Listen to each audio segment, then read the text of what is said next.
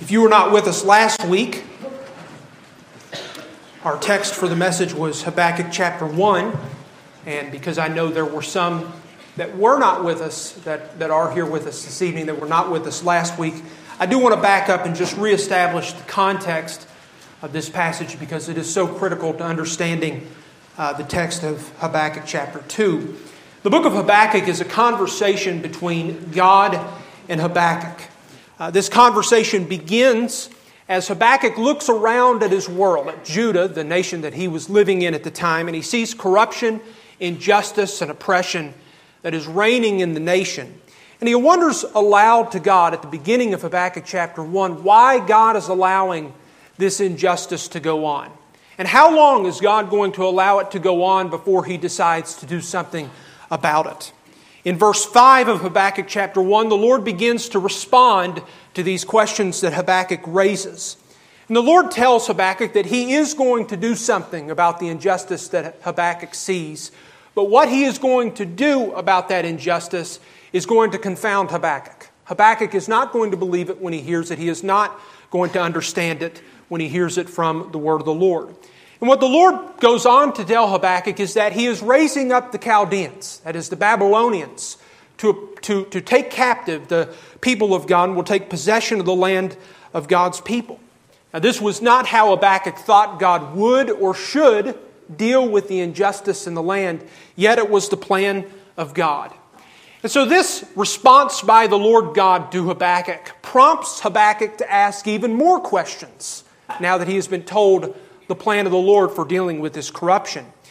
And in, the, in verses 12 uh, through chapter 2, verse 1, Habakkuk 1 12 to 2 1, Habakkuk asks uh, more questions to the Lord. And the questions are of really two natures. First, how can God keep his promises to the nation of Israel and go on with this plan? And second, how can God justify using a more wicked nation to destroy a seemingly less wicked nation? Now, the second question, of course, had a faulty premise because that is to assume that the nation of Judah was less wicked than the nation of Babylon. But as we'll see from chapter 2, the same sins that Babylon was uh, guilty of, Judah themselves were also guilty of. So uh, the premise of the second question was faulty. And of course, God, God knew that He had made those promises to Israel.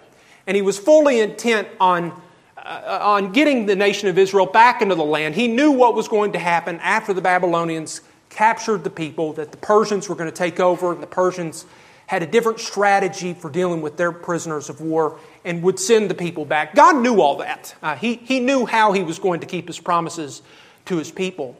But in chapter 2, beginning in verse 2, the Lord begins to respond to Habakkuk. The emphasis of last week was that Faithfulness does not necessarily mean that we don't ask questions of God. The presence of faith in our lives does not necessarily mean there's an absence of questions and concerns and doubts about how the Lord is acting in our world. It simply means that, uh, that though we may internally question what the Lord is doing, our faith trumps our fears. Our trust in God outweighs our questions about what God is doing. So, again, in our text, the Lord responds to Habakkuk. And I want us to read these verses. And as we read, we'll begin reading in verse number three, or verse number four, rather. And I want you to notice the usage of the word woe in this chapter. There are five times in which the word woe is found, and it is, uh, it is meant to trigger our mind to a new warning to the Babylonian people. Beginning in verse number four Behold, his soul which is lifted up is not upright in him but the just shall live by his faith. Yea, also, because he transgresseth, transgresseth by wine, he is a proud man, neither keepeth at home, who enlargeth his desire as hell, and is as death, and cannot be satisfied, but gathereth unto him all nations, and heapeth unto him all people. Shall not all these take up a parable against him, and a taunting proverb against him, and say, Woe to him that increaseth that which is not his? How long? And to him that ladeth himself with thick clay. Shall they not rise up suddenly that shall bite thee, and awake that shall vex thee, and thou shalt be for booties unto them? Because thou hast spoiled many nations, all the remnant of the people shall spoil thee. Because of men's blood, and for the violence of the land, and of the city, and of all that dwell therein. Woe to him that coveteth an evil covetousness to his house, that he may set his nest on high, that he may be delivered from the power of evil. Thou hast consulted shame to thy house by cutting off many people, and hast sinned against thy soul. For the stone shall cry out of the wall, and the beam out of the timber shall answer it. Woe to him that buildeth a town with blood, and establisheth the city by iniquity. Behold, it is not of the Lord of the Lord of hosts that the people should labor in the very fire, and the, and the people shall weary themselves for very vanity. For the earth shall be filled with the knowledge of the glory of the Lord, as the waters cover the sea. Woe unto him that giveth his neighbor drink, and that putteth thy bottle to him, and maketh him drunken also, that thou mayest look on their nakedness. Thou art filled with shame for glory. Drink thou also, and let thy foreskin be uncovered. The cup of the Lord's right hand shall be turned unto thee, and shameful spewing shall be on thy glory.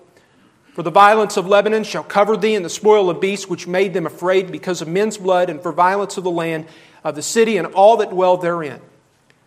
What profiteth the graven image that the maker thereof hath graven it? The molten image and a teacher of lies, that the maker of his work trusteth therein to make dumb idols. Woe unto him that saith to the wood, Awake, to the dumb stone, Arise, it shall teach. Behold, it is laid over with gold and silver, and there is no breath at all in the midst of it.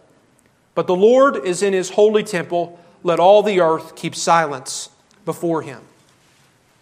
One of the things that modern Western Christianity has a difficulty with are the portions of Scripture that reveal the way in which God deals with his enemies especially those that are written from the perspective of one of the saints of God that is writing to God, imploring him to destroy his enemy, and then after God destroys his enemy, rejoicing that God has in fact destroyed that enemy. There are a group of Psalms, you may be familiar with them, called the imprecatory Psalms. And these Psalms are dedicated to just that. They are Psalms written by God's chosen servant to God, imploring Him to do specifically that, to destroy the enemies of God's people and the enemies of God, and rejoicing when God does so. Psalms 5 5 tells us, Thou hatest all workers of iniquity. Psalm 5:10 tells us, Destroy thou them, O God. Psalm 79, verse 6 says, Pour out thy wrath upon the heathen that have not known thee. And I've seen a lot of Jesus loves you and a lot of Christ life uh, slogans found on the back of people's cars and the front of people's shirts. I don't think I've ever seen those verses uh, on the back of someone's, someone's, uh, someone's car. Now, it is, easy, it is easy for us as sophisticated Bible students to reconcile the wrath of God and the goodness of God. We know that these two things are certainly reconcilable. In fact, we can't understand the gospel apart from both the wrath and the goodness of God. If God is not a wrathful uh, God that will pour out his judgment on his enemies, then the cross is nothing more than unnecessary torture of the Son of God. So we certainly can reconcile these things. But even, even still, when we come to the New Testament and we read passages like the one found in Matthew, where Jesus says to his disciples, Love your enemies, bless them that curse you. Or the one in Romans 12, where Paul says, If thine enemy hunger, feed him. If he thirst, give him drink. Uh, for most of us, these commands are very difficult, very difficult to obey. But we at least recognize that we should obey them, that this is part of the, the proper Christian attitude and conduct in this church, church age. And yet, even as we approach the Bible from our New Testament lens, there is still room for a desire for justice, even in this church age. In fact, even in Romans chapter 12, if you'd like to study it on your own, you can. The context for the killing your, killing your enemies with kindness words from Paul is that we do not kill our enemies or we do not fight our enemies because God will do that for us. It is, very, it is in that very passage that Paul quotes the scriptures and says, Vengeance is mine, I will repay, saith the Lord. So the reason we do not fight back is because we trust that God will take care of it for us. So the wrath of God is not suspended in this age. Uh, it is, in fact, storing up for the workers of iniquity. And in fact, for those that do not put their faith in Jesus Christ, there is coming a day where the wrath of God will be poured out in full upon them. And it's a fitting end for them. Because what would we expect for those that reject the Son of God? What, what kind of end would we expect for those that oppress others? What kind of end would we expect for those that use their power to take advantage of others? So I would suggest to you that, that nothing short of the full wrath of God is what they deserve. And it is, in fact, what they, what they will get if they, they do not put their faith and trust in Jesus Christ. But what I would like to say to you is that God will receive glory in their condemnation. We really don't like to think about these things. But just as God receives glory from our justification, He will receive glory from the wrath poured out upon the enemies of God. And I understand. I, I didn't get an amen with that. I understand that. To our Western sensibilities, that is something that makes us cringe. But as we read Habakkuk chapter 2, what we really are reading is a taunt. It is a taunt to the enemies of God's people. In fact, this taunt is coming from God Himself. He is warning and He is taunting the enemies of God and the enemies of God's people that if they do not change their course of action, they will face destruction. So I want us to consider these woes that are given. And by the way, the woes that are given here in chapter 2 are, I would imagine, from the prophet Habakkuk exactly what he was looking for. They are, as we might call them, welcomed woes. He is excited, he is elated to hear these woes poured out upon or poured out to the nation of Babylon. Because as a Jew watching the Babylonian Empire come in and ransack his people, he would want nothing more or nothing less than the wrath of God poured out upon the enemies of God and the enemies of God's people. So, as we consider these woes, I want us to practically consider them from two aspects. One, first, do we not see the very sins of Babylon manifested in our own nation? And we very oftentimes sing the song, God Bless America, but there is no room for the blessing of God in America as long as the sins of Babylon are present in our own nation. And secondly, secondly, are these sins present in our own lives? And surely we would be here and say no. I mean, surely we're not following after the pattern of Babylon. But I think as we look at the woes, the specifics of the woes given to Babylon, we may find hints of the same sins present in our own life. And so may the Lord apply the woes to our own hearts where it is needed. I want you to see the first woe in verse number verses 6 to 8. This first woe is the woe to extreme usury. You'll notice there in the middle of verse 6 Woe to him that increaseth that which is not his. And the first woe is to them which increase in substance at the expense of others. The imagery given here is of a moneylender who uh, that charges an, ex, an absurd, exorbitant interest on the money that is lent out, sort of like a modern day uh, payday uh, payday lender, payday loan that you might get with exorbitant interest rates, oppressive interest rates. Babylon's method to build their empire was extremely oppressive. We don't have time to go there tonight, but if you'd like to, mark down 2 Kings 24, where you can go read Babylon going into Judah, and they, and they in fact went into Judah twice and ransacked Judah and Jerusalem twice. And you find the details of that in 2 Kings 24. We won't consider those details in full, but suffice to say, they ransacked, they pillaged the nation of Judah. They left nothing good in the land of Judah. They made it near impossible for Judah to rebuild from, from the ruins. They took all that was good. They took every man that was able to go to war and they took him to cap- captivity to Babylon. They took everything they laid their eyes on that they wanted the gold, the silver, the cattle, the goods, whatever they wanted, they took. And you'll notice there at the end of verse 6, the phrase, the odd phrase, uh, and uh, that, that ladeth him, and ladeth himself with thick clay.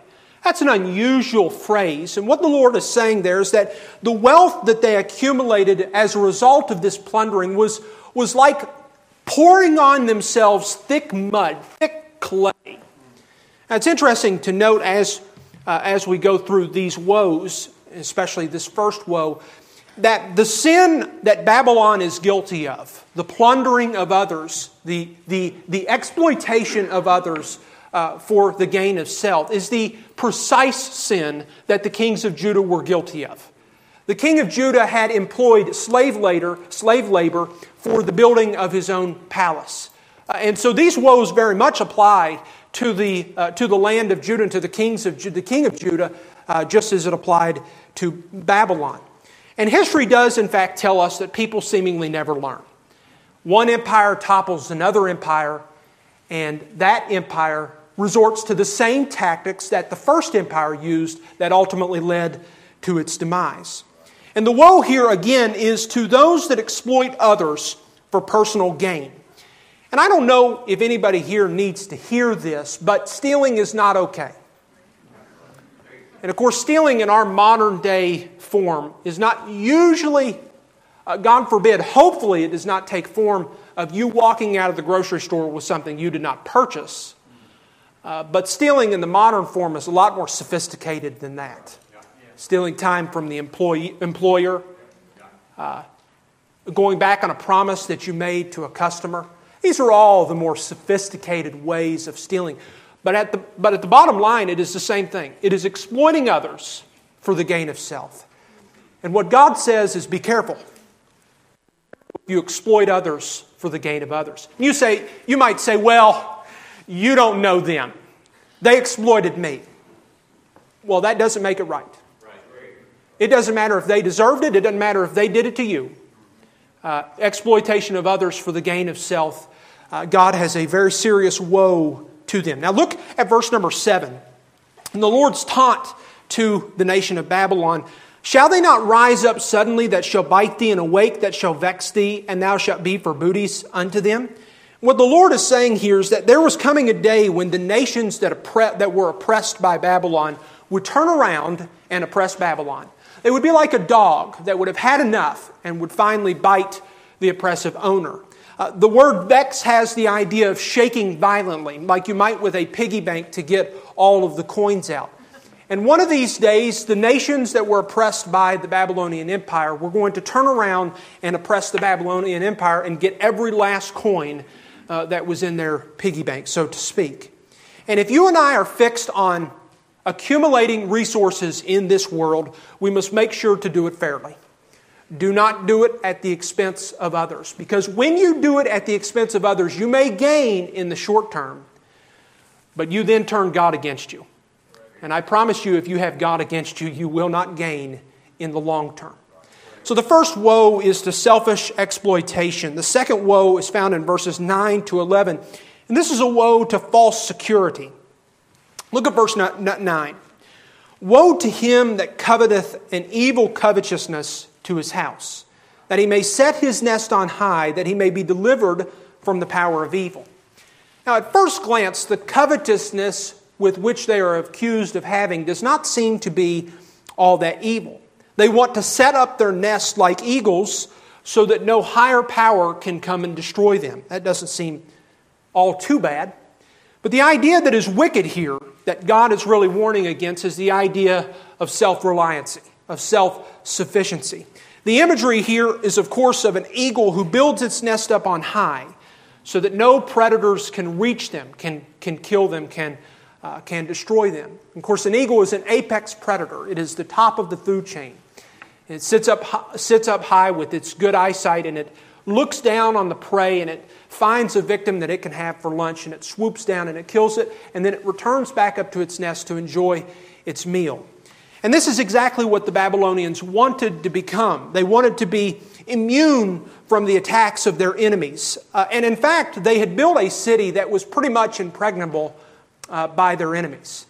Uh, a contemporary historian said of the walls, the inner walls of the city of Babylon, said that they were 85 feet wide, they were 335 feet high, with 250 towers on top, and they were thir- and the walls were 35 feet deep to not allow tunneling. Now, I don't know if that's true. That sounds like an exaggeration.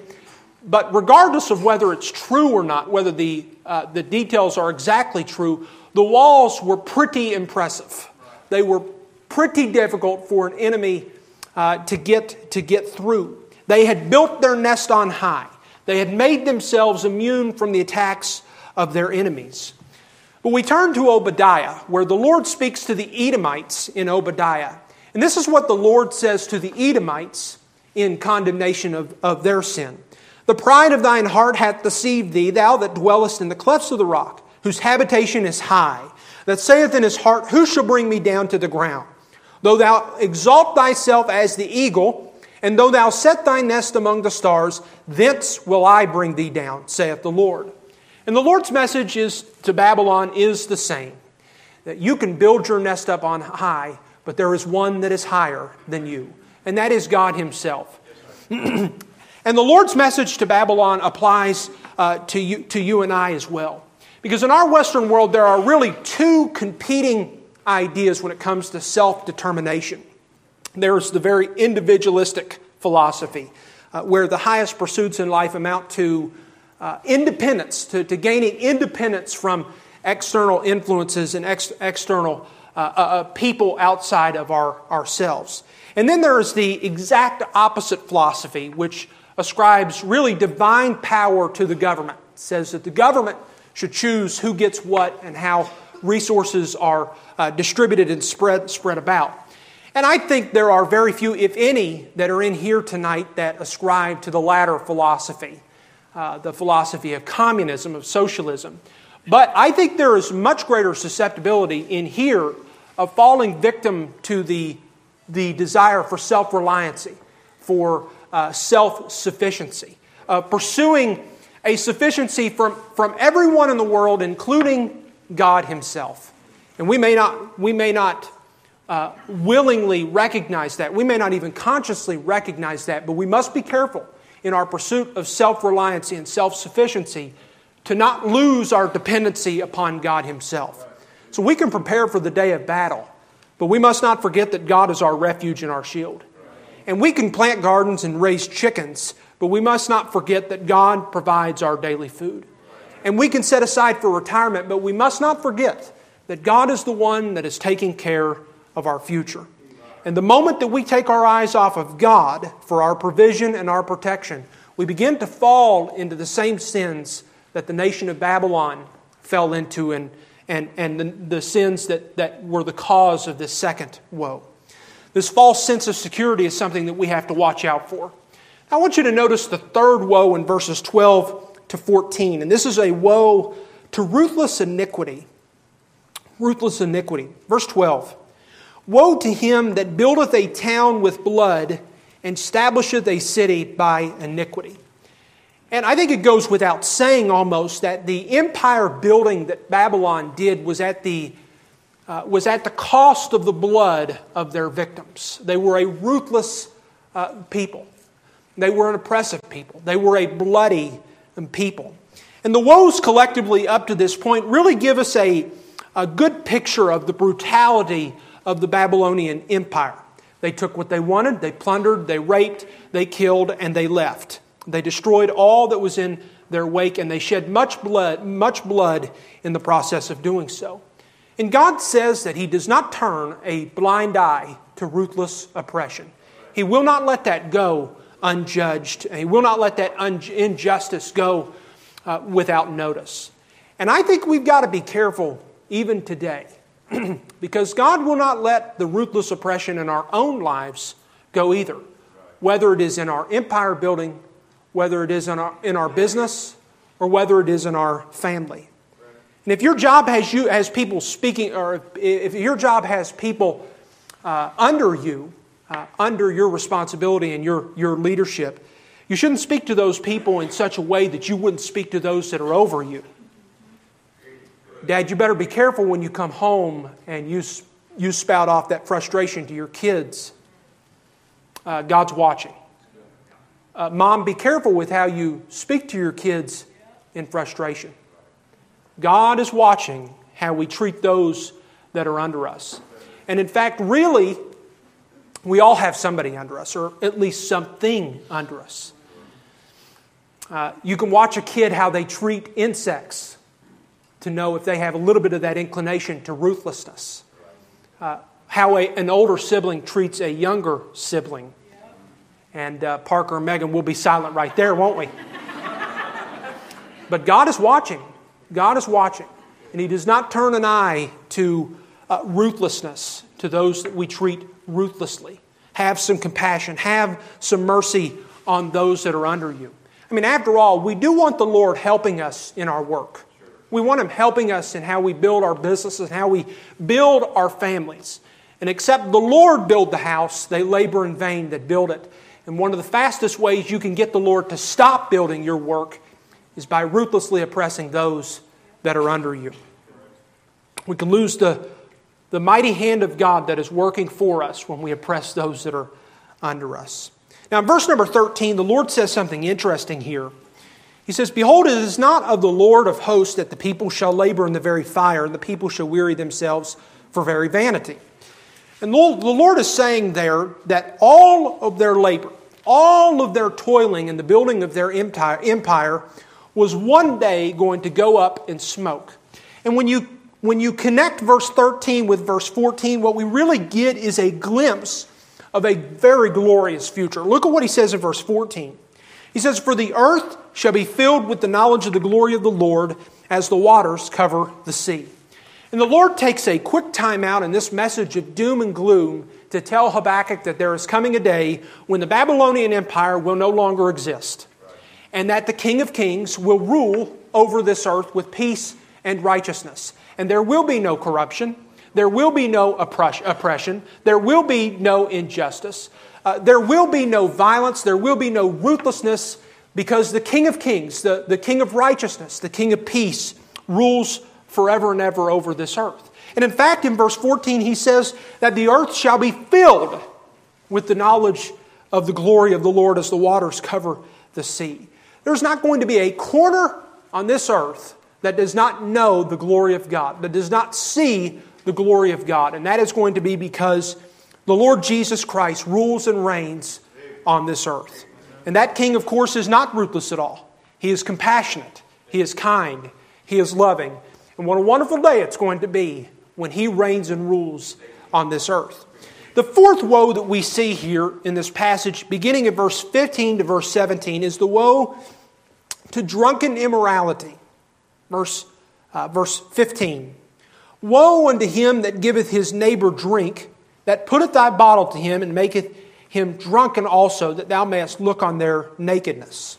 Now, back in verse number 5, you notice what the Lord says about the Babylonians first. He says, Yea, also because he transgresseth by wine. The first thing that the Lord notes, well, verse 4, he notes their pride, uh, the uplifted soul that was within them. But in this paragraph, the first thing that God notes of the Babylonians is their drunkenness, is their, uh, is their, uh, is their transgress- transgressions by wine.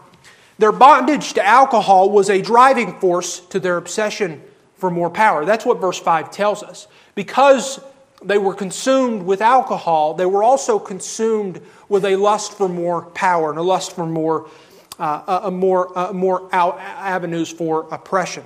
And then in verse number 15, what the Lord tells us here is that their drunkenness was the driving force behind their sexual sins. You know, alcohol will cause people to do things that they would not normally do. It breaks down barriers uh, breaks down barriers and allows or causes people to do things that they would not do. You think about Noah. After he got off the ark, he built himself a vineyard and he got drunk. And it was in that drunkenness that the sin of homosexuality was committed. We think about Lot. Lot, uh, Lot uh, uh, committed the sin of incest only after he had gotten drunk. And so, so uh, uh, alcohol will cause you to do things that you would not have done otherwise. And I hope that this is not a warning that anyone here needs, but while we're here, we might as well uh, park here and just say something briefly. That if you are here and you are considering playing around with alcohol beverage, you are a fool. In fact, that's what the Bible says. The Bible says that wine is a mocker, strong drink is raging, and whosoever is deceived thereby is not wise. You are a fool if you're playing around with alcoholic beverage. You know, in recent days, in the last couple of weeks, I don't know if you've noticed in the news, but there is a boycott of one of the more popular brands of beer, which I will not name here. Because of their partnership with a transgender activist. I don't know, you've probably seen that. And as I followed the last few days, as I guess the sales has gone down for that particular brand, I, am amazed at the typical conservative uh, outrage because they're all outraged about the partnership with the transgender activists. And I guess, I guess there's a little bit of uh, uh, good news with that. At least they're outraged about something that's wicked. But why are we not outraged at the devastation of alcohol? Why, why have we left that fact alone? I mean, every 45 minutes, someone in America dies as a result of a drunk driver. Uh, why are we not talking about that? Let us set aside the transgender activists and let's talk about the alcoholic industry because that's where the devastation comes from. And whether it is the uh, whether it is the immense societal effects, whether it is the bodily harm that alcohol uh, has, or whether it is the disaster that it causes in the family, alcohol is something that you and I should avoid at all costs. I always uh, chuckle when I hear a Christian try to make a biblical case for alcohol. That is foolish. It is foolish and it is a weak case at best. At best. Stay away from alcohol. I want you to notice the final woe that is given in this passage to the Babylonians, and that is the woe to absurd idolatry. Now, in all the other woes that have come before this, the order is like this you have the woe, and then you have the taunt. But in this last woe, you have a reverse of the order. In verse 18, you have the taunt, and in verse, in verse 19, you have the woe. And if you, look at verse number 19, he says, Woe unto him that saith to the wood, Awake, to the dumb stone, Arise, it shall teach. Now, the absurdity of idolatry is obvious. I mean, you read verse 19 and you can see the absurdity. Someone that says to a piece of wood, Awake, and someone that says to a stone, Arise and teach me something, is a true fool. I mean, that is absurd. It's obviously absurd. And the Lord taunts these idolaters by asking them, What have they profited from this idolatry? What good has their good gods done uh, for them? Did their idols deliver them from evil? Did their idols teach them how to live? Did their idols assure them and give them hope? Their idols didn't do any of that. And the reason is in verse number 19 Behold, it is laid over with gold and silver, so it looks beautiful, I guess. And there is no breath at all in the midst of it. It is a dead object. It is absurd. It is idiotic. It is absurd at its face value. But let me, let me remind you that idolatry does not always take the form of a wood or stone object. Again, the sins of the 21st century are far more sophisticated uh, at least Western civilization, are far more sophisticated than that. Yet they are the same base sin that we commit in our Western world that they committed uh, in the Babylonian Empire. And the gods that we might have before us are not idols of wood and stone, but they may rival the trust and the devotion that we're obligated to give to God. So when we place our trust in anything besides God, we have a God before Him. And when we place our worship and our adoration that belongs to God and God alone in something that is not God, we have a God before Him. And when we serve something else other than God, we have a God before Him. Those gods can be ourselves, they can be others, they can be some inanimate object like money. It can be really anything you want. And in fact, if you choose to reject God, you will fill that void for God with anything that you can. And regardless of the form of idolatry, all idolatry, whether it is our modern forms of sophisticated idolatry, or, where, or whether it is the forms that the Babylonian Empire were guilty of, it is all the same and it is all absurd. Now, I want to close with this in verse number 20, a wonderful closing that the Lord gives to Habakkuk.